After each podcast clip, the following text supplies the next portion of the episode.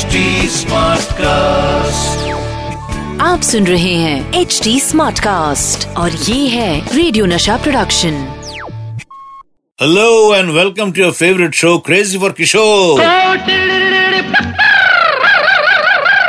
ये है crazy for किशोर दोस्तों मैं बात करूँगा 1968 में आई फ़िल्म दो दुनी चार की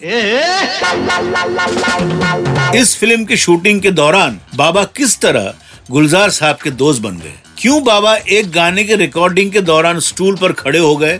और एक रिकॉर्डिंग के दौरान ऐसा क्या किया बाबा ने कि music composer Laxmikant ji shocked रह गए? बाबा के इन शरारतों और डेडिकेशन से भरे ये इंसिडेंट में मैं आपको बताऊँगा। यारों फ़िल्म दो दुनी चार में बाबा लीड रोल प्ले कर रहे थे।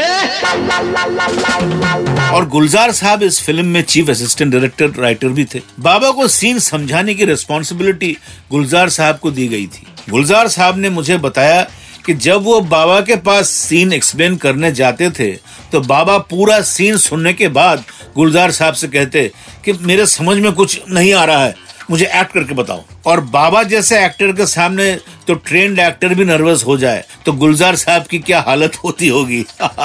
लेकिन कुछ टाइम बाद गुलजार साहब भी समझ गए कि बाबा उनके साथ प्रैंक खेल रहे हैं। इस फ़िल्म के शूटिंग के दौरान बाबा और गुलजार साहब के बीच म्यूचुअल रिस्पेक्ट और फ्रेंडशिप डेवलप हुई, जो कि हमेशा बनी रही। इमेजिन गुलजार साहब acting in front of Kishore Kumar. दोस्तों, बहुत पुरानी बात है। एक मरतबा हृदयनाथ मंगेशकर जी ने एक गाना कंपोज किया और वो चाहते थे कि बाबा इस गाने को गाए। हृदयनाथ जी ने बाबा को मना भी लिया लेकिन फ़िल्म का डायरेक्टर चाहता था कि बाबा इस गाने को और हाई स्केल पर गाए। हृदयनाथ मंगेशकर जी ने डायरेक्टर को समझाने की बहुत कोशिश की कि इसकी कोई ज़रूरत नहीं है। पर डायरेक्टर अपने जिद पर अड़ा रहा। हृदयनाथ मंगेशकर साहब ने थक हार कर बाबा को पूरा मामला बताया और कहा कि उन्हें ये गाना थोड़ा हायर स्केल पर गाना पड़ेगा। बाबा को जब सारी सिचुएशन समझ में आई तो उन्होंने हृदयनाथ जी से कहा कि इस बार रिकॉर्डिंग के दौरान डायरेक्टर को भी बुला लीजिए। और जब रिकॉर्डिंग के टाइम पर डायरेक्टर ने बाबा से कहा कि गाना थोड़ा ऊँचे स्केल में गाए तो बाबा रिकॉर्डिंग बूथ पर रखे स्टूल पर खड़े होकर गाने लगे। और फिर डायरेक्टर से पूछा, इतना ऊँचा काफ़ी है कि और ऊपर जाकर गाऊं? तब डायरेक्टर को अपनी गलती का एहसास हुआ और उन्होंने हृदयनाथ मंगेशकर और बाबा से कहा, आपको जैसा ठीक लगे, वैसा रिकॉर्ड कीजिए। अब क्या करे भाई? जब किसी की बात समझ में ना आए तो किशोर कुमार अपना फॉर्मूला लगाए। दोस्तों आप सबको फ़िल्म पलकों की छाओं का एक गाना डाकिया डाक लाया। तो याद आया होगा ना? हाँ? ये गाना इतना पॉपुलर हुआ था कि उस टाइम पर यह पोस्टमैन एंथम लगता था। बाबा ने इस गाने को ऑथेंटिक और रियल बनाने के लिए कोई कसर नहीं छोड़ी। वैसे भी बाबा न सिर्फ़ कोई गाना गाते थे, बल्कि उसे एनेक्ट भी करते थे।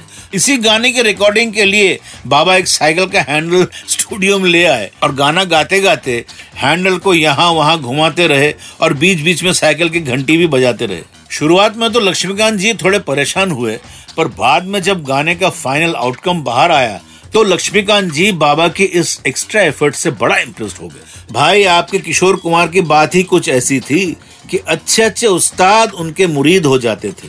इस फ़ैन मूवमेंट के साथ आपको छोड़ के जा रहा हूँ ताकि फिर से कुछ और किस्से अपनी पोटली में भर के ला सकूँ।